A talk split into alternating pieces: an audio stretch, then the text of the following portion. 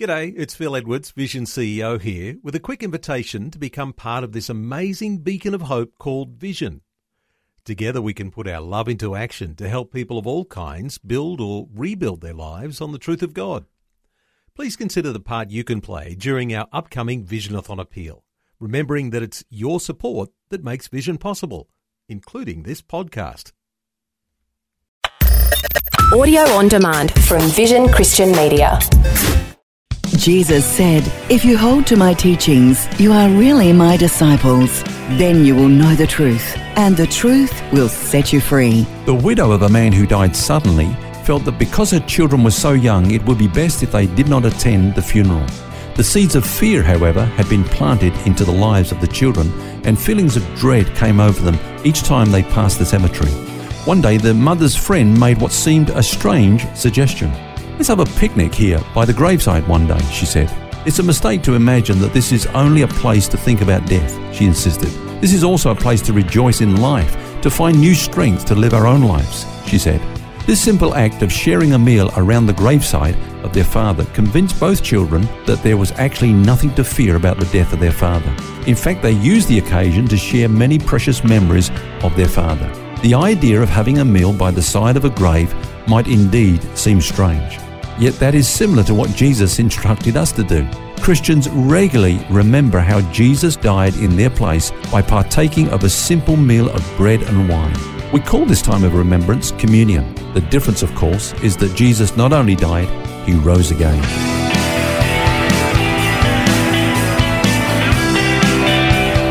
This is Set Free with Ken Legg. And thanks for joining us. It's been an interesting week as we've looked at some of the basics for new Christians. And so far, we've looked at Bible reading, prayer, fellowship, and water baptism. And it's Phil here, and welcome, Ken. Our subject today is communion. Yes, uh, Jesus instituted communion for the church. Uh, let me read to you, Phil, from Matthew chapter 26 and verse 26, where he did so. It says, As they were eating, Jesus took bread, blessed and broke it, and gave it to the disciples, and said, Take, eat, this is my body. Then he took the cup and gave thanks and gave it to them, saying, Drink from it, all of you, for this is my blood of the new covenant, which is shed for many for the remission of sins. Now, of course, I think it's important to, you know, to, to remark on the fact that it wasn't the literal body and blood of the mm. Lord Jesus Christ. In fact, in John chapter 6, he said that his followers were to eat his flesh and drink his blood in order to have spiritual life. But he was obviously speaking figuratively. You know, he said in other uh, occasions, I am the door. he wasn't a literal door. He said, I am the vine. He wasn't a literal vine. He was talking figuratively. So it's obvious that he was doing that here. In fact, he said in John chapter 6, you know, the words that I speak to you are spirit and they are life. So he wanted us to get the spiritual lesson and implication from it. So if you like, the body and the blood are symbolized by the bread and the wine. We need to feed on Jesus spiritually, just as we need to be nourished by our physical food.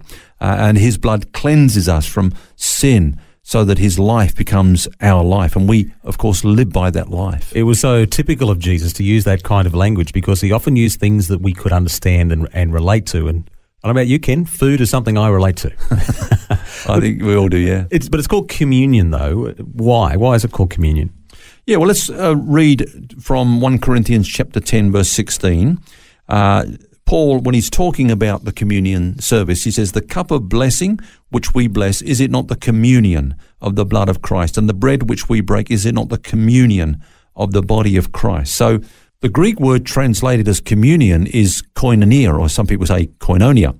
It means to hold something in common with others. Now, at communion, we partake together in the benefits of the life and death of Christ. But it's sometimes called uh, other things too, isn't it? The breaking of bread, for example, in uh, Acts chapter 2. Yeah. Okay, let's look at that. Now, the bread, as we've said, symbolizes the body of Christ that was broken for us. Uh, and yet we are now the body of Christ, the church of Jesus Christ, though broken into many pieces and scattered throughout the world, is nevertheless still one body. It's uh, something that I never cease to marvel at, Phil. Wherever I go, uh, and I often do go to other countries around the world, and yet you connect immediately mm. with other members of the family, uh, other Christians. You come across other Christians in those uh, countries, different cultures, different backgrounds, and so on. Never met them before, but there's that immediate connection uh, because we are one body. It's that common union that we have, the communion, Yeah. that draws us together. That's right. Now, here's another um, term that's used uh, in 1 Corinthians chapter 10, verse 21. It's called the Lord's table. Let me read that to you. Uh, Paul says, You cannot drink the cup of the Lord and the cup of demons. You cannot partake of the Lord's table and the table of demons. Now, it's called the Lord's table because, you know, when, when you sit down at the table, you have a meal together, uh, and that's what brings you together with others. So we're, we're gathered around the Lord's table. At Corinth, of course, they would come to the temples and eat at the tables of the idols that they worshipped there. And so that was the common factor that brought them together. But for us, it's the Lord's table. We're gathered together around Him. Um, in Hebrews chapter 13, verse 10, we read that we have an altar from which those who serve the tabernacle have no right to eat. So our faith, if you like, is identified by where or what we gather around. It's sometimes called the Lord's Supper as well, isn't it? I love that, uh, the Lord's Supper, because, you know, the Lord instituted the Lord's Supper and uh, He's invited us to His place for supper. Uh, he's the one that's put it on, and uh, He wants us to celebrate with Him, not just once or twice, but regularly, the wonderful benefits of His death that uh, are given to us through the grace of God. We often think of communion as something that happens at church, maybe once a week or whenever we might do it. But the Bible says, whenever you eat and drink, whenever you get together, you know, do this in Yeah. remembrance of me. That's all the time. That's right. I think we can get religious about it. It's got to be in a certain place at a certain time, uh, you know. But as you say, believers can do that anytime, anywhere, where they celebrate what Jesus has done. Okay, what about the scripture that says that we should examine ourselves before we eat and drink, lest we eat and drink unworthily? Or I think it actually says that we heap condemnation upon ourselves. Yeah, because in so doing, you you you you bring judgment upon yourself. Now, um, I remember the days, Phil, as a young Christian, where uh, we used to hear that verse regularly just before the Lord's Supper, and then then As we'd hear. stick. Uh, what's that? As a big stick. as a big stick, and then we'd be told, well, now if you if you feel unworthy this week, then you should let the cup and the bread go past. So don't don't eat, otherwise you eat and drink judgment to yourself. Now, when you look at it, um, Paul didn't say he that eats and drinks unworthy, but unworthily. um, we're all unworthy, and that's not a disqualification. That is what qualifies us. We're coming to the Lord to partake of His salvation because we are not worthy in our own righteousness to stand before Christ. So it's not, Paul doesn't say uh, to eat and drink unworthy. None of us are worthy. He's the one that's made us worthy. We're, we're righteous in Him.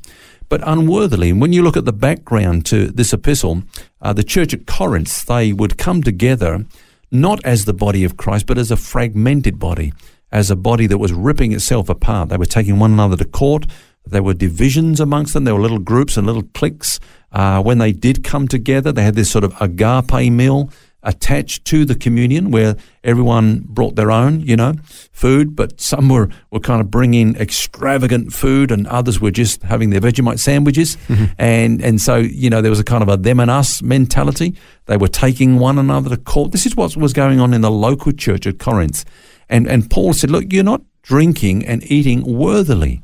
This is a celebration of the body of Christ. We being many are yet one body, but you're kind of um, living in a way that's uh, divided. You're like a tattered garment, and, and that's to eat and drink unworthily. Mm. And for our international listeners, Vegemite is a wonderful Australian cuisine. You need to try it some stage. Just while we wrap this up, Ken, we've been talking about some of the fundamentals, the basics for new believers this week, and Yep. today particularly about communion. Any final thoughts? Yeah, communion is uh, what we call a sacrament or a, a- an ordinance of the church. Uh, you know, we talked about baptism earlier in the week. Now we're talking about communion. And communion is the one that's done regularly. Baptism, you do that once. Yep. But communion is a regular thing that reminds us of, um, you know, what Jesus did for us. And I, I I have found and observed that those churches which tend to do that less and less or even not at all get away in their focus from the centrality of the cross. They might preach more of a social gospel or, or uh, bring another emphasis, and they, they forget the fact that the central message of the church is that Jesus died and rose again. That's where our life is to be found in Him. Jesus said, Do this until I come. And on one day we are going to feast together in His kingdom with Him. And so every time we do it, it's one less time, but, but one more time closer to when He's coming again. Bring that on. Amen.